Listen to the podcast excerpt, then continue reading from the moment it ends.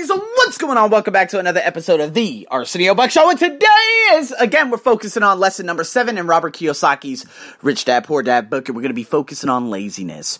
I'm going to give you a quote. See, busy people are often the most lazy. We have all heard stories of a businessman who works hard to earn money. Does that ring a bell? Does that ring a bell for any of you? Like, guys, I work for cool. Okay, check this out. Let me give you a couple of examples. The first time I started working was 2005. My friend Rocky at the time, he said, Hey man, you want a job? I said, Yeah. He said, I got one for you. All I had to do was hold a McDonald's sign and direct people to the buses. And for these buses to go to the hotel. That's it. They were managers all from Australia the first week and then New York the second week. Obviously, New York folks, they were not very, they were not, uh, they were not happy. They were not friendly at all. But the Australians were fucking batshit. Love them to. Oh my god, those are the greatest moments. Next, you know, four years later, that was the first time I went to Australia. Anyways, let's keep on focusing. So, all I did, I was stood there. I stood there, and at fifteen dollars an hour in two thousand and five, going into my senior year, do you know how much that helped me? I was able to buy this. I was able to buy my own cl- my own clothes. I was able to buy my own shoes. I was able to like buy my own food. Do you understand how great that felt? Especially senior year, buying all these things that you could order, you know, as a senior. Okay, 2006, class of 2006. My mom would never be able to afford any of that, but I afforded it on my own. Guys, that was a significant amount of money. Probably about two weeks later, I ended up working three days, earning another, I think it was $18 an hour. No, $16 an hour, if I'm not mistaken. Beautiful lady by the name of Heather, short hair and everything. Um, and all we did, we just packaged goods and we just mailed them off.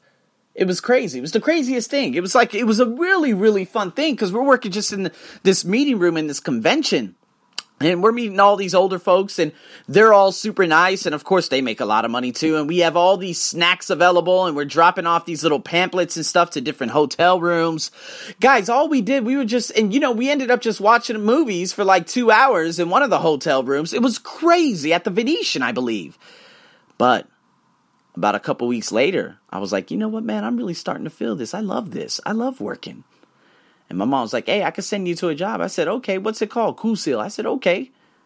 I said, okay, all right, let me go out here. It was way out there in the boondocks on Craig Road. If you guys don't know that, of course you guys won't know that. It's a road way out there. It's an industrial area. Was an industrial. Still kind of is, I believe, today or seven years ago. But they didn't have as many things back then in 2005 as they do today. So I went out there and I went to this factory and I was picking up paint buckets for six twenty five an hour, six dollars and twenty five fuck all cents an hour. Be, and I was making sixteen dollars an hour in air condition with food and everything paid, gourmet food. But me, you know, at this time, I was like, okay, well, this is going to be uh, interesting. I really don't like this whatsoever. And I'm picking up 50 pound buckets of paint, guys. I was skinny back then. I wasn't some yoked, you know, individual. I was pretty skinny.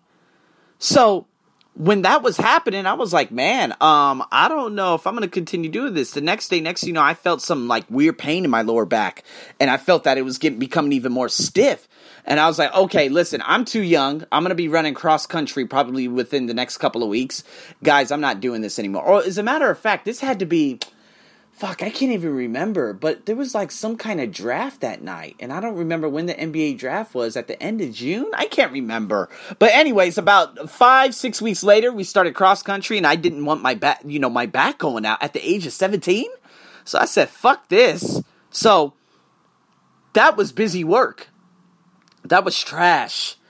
I was working with two hood ass niggas. I know you guys are like, damn, I can't believe you just said that. No, no, no. If you guys met these guys, like, like, they, uh, they, they're probably in jail right now. Like, you know what I'm saying? Like, I was working with those types of individuals, you know, leading into that next year in 2016 before I ended up going to Arizona, you know, you know, to go to college and stuff like that. I was working at another place called Court Trade Show here I am picking up furniture with a bunch of horny ass fucking men who stop their work and make disgusting, disparaging comments to, when when a white woman walked across the warehouse. I'm like, guys, you, f- man, this is garbage. You guys suck. What kind of a? Indi- I couldn't believe it. I said, I can't do this anymore. I'm sorry, guys. I'm not the, I'm not a slave. I'm not a machine. You guys can find someone else to do this. This ain't my line of work. As you can see now, you understand. Because me, I'm more of a speaker and I wanted to be around people. Even I knew that 15 years ago. You know, I was still a little bit scared of the crowds. I would get very nervous when I went to the Las Vegas Strip because I didn't like being around that lot, you know, that many people. And of course, that came back five years later in Melbourne. You guys get it. I don't like busy work. I'm not gonna bust my ass. I'm not gonna go home and my phys- my physical is completely shot. I gave my job everything, and then when I get home, I'm only giving like forty percent. I'm sorry. That that's not a way to live. So again, being a teacher out here, I think Saturdays and Sundays, these were probably the, this is probably the best thing that ever happened to me. Because now looking at, you know, me not being at that job, guys, I would probably man, 6 hours of work, that ain't a goddamn thing at that place. All that time and I make that little? When I could be making a hell of a lot more? I don't know. It just puts things into perspective if you ask me. You know what I'm saying? It puts things into perspective. And that's what I've been thinking about for such a long time. And this is why I'm going from that cynic mindset to that analyzing mindset. Because I do believe something or the universe is trying to tell me something. Arsenio, you shouldn't be there in Thailand anymore. See what you could do online. And guess what? When this shit starts punching, don't say I didn't tell you so. But it's up to me to put in the work. See, you go back to the businessman story. He works hard, good provider, wife and children, okay, spends long hours at the office, brings home work on the weekends. One day, he comes home to an empty house. His wife and his kids leave him. He knew his wife and kids had problems, but rather than work to make the relationship strong, he stayed busy at work.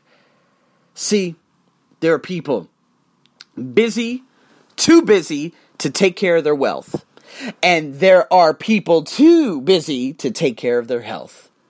The cause is the same. They're too busy and they just do not want to face that specific problem. Whether it's just working really, really, really hard for money and they're not developing their relationships, just as I talk about in the emotional bank account course, which is now available if you guys are interested in that. But do you get what I'm saying? See, if they aren't busy at work or with the kids, they're watching TV, fishing, playing golf, or shopping. These are the same people that fall into that trap. And you know what? Rich Dad, he always forbade the words, I can't afford it. Or no, yeah, he forbade the words, meaning he said, don't ever fucking say that. My mom, do you come from a family? I'm gonna give you guys a question right now. I want you to write this down. Here we go. I'm gonna make this a lot like Eric Thomas's wonderful presentations. I want you to write this down. What negative limiting beliefs about money were in your household when you were younger? What did your mom always say? My mom would always say, I don't got any money. I don't have this. I don't have that. It was always a negative connotation, and a negative belief to, towards money. You probably have that limited belief going forward. Am I right? Think about it. How hard is it to earn money in your family? How hard is it for you to earn money? Just, I'm, I'm telling you, just write it down. Write down the beliefs what your parents had and see if the mental conditioning has carried on to your adulthood, whatever age you're at right now. Just think about it. I'm telling you guys. See, Rich Dad said he would encourage his children to say, Hey, how can I afford it? Not I can't afford it. Because I can't afford it is a condition it's a conditional statement, and there's no and ifs or buts about it. That means it's finished. But instead, you need to ask yourself, how can I afford it? See, I can't afford it literally just shuts down the brain. You don't have to think of you don't have to think anymore. But see, when you say, how can I afford it? That opens up the brain and forced it to think and search for answers. I'm gonna give you another question. Think about it right now. How can I make more money? Write it down. Write it down in a journal. Hurry up, get yourself a piece of paper wherever you are listening to this in the world. I don't know if you're listening to this in April of 2020 or April of 2025 or if I'm in the archives of was it 2120. How can I make more money? How can I make more money? Okay, you ain't got you ain't got a job right now. I got it. Okay, you're living on, oh man, you don't know how you're going to put uh, food on the table. Okay, how can I put food on the table? Don't say, I don't have food. I don't have a job. How can I get a new job? How can I get a new service? How can I develop something? How can I become a web developer? How about I start developing webs? How about I take a free course on Udemy in terms of developing webs and then start offering services? Oh shit, I just gave you guys a whole bunch of things. Guys, you know how many free courses there are on Udemy? Start quoting. You know how many people would hire a coder right now? People with specific skill sets are now a massive commodity and asset to a lot of people out there. Come on, write it all down. Write it down. This is fire for you guys. Shit, normally I charge a lot of money for this, but hell no, nah, you guys get it because you get because I love all y'all. Do you understand what I'm saying? See, because we got to talk about the human spirit. See, the human spirit is powerful as fuck. It knows it can do anything. By having a lazy mind that says, I can't afford it, a war breaks out inside of you. See, your spirit is angry, and your lazy mind must defend its lie. See, the spirit is screaming, Come on, let's go to the gym and work out. And the lazy mind says, But I'm tired. I worked really hard today. That's why, like, like right between my podcasts, I said, okay, let me bank out 50 push ups right now. Okay, boom, that's finished. Okay, let's do another 50. Okay, boom, that's finished. Okay, let's do about 200 crutches. That's all good. Okay, oh, well, I don't know. Well, you know, how long is 200 crutches? I don't want to think about it. Okay, just put on your favorite audio, five to 10 minutes, a, podcast of any sort, and do as many crutches as you can within that five to 15 minutes. Bang that shit out. I want that shit to burn. No more excuses. You could fit this in in your day at any given moment. Oh, but I don't want to shut your brain off. You need to control your brain. You got to do as you say, not as your brain says. See, sometimes the human spirit says, I'm sick and tired of being poor. Let's get out there and get rich. To which the lazy mind then says, rich people are greedy. Besides, it's too much bother. It's not safe. I might lose money. I'm working hard enough as is.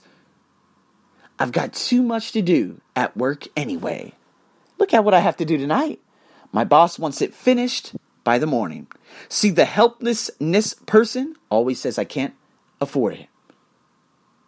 And other people, they would say, How can I afford it? See, that opens up the possibilities, the excitement, and the dreams. That makes you a dreamer. So, if you say right now, write all those things down. And if you say, Arsenio, let me hear you say it. Okay, how can I make more money? Okay, Arsenio, what kind of leads do you have? Okay, well, I have this uh, this little line group.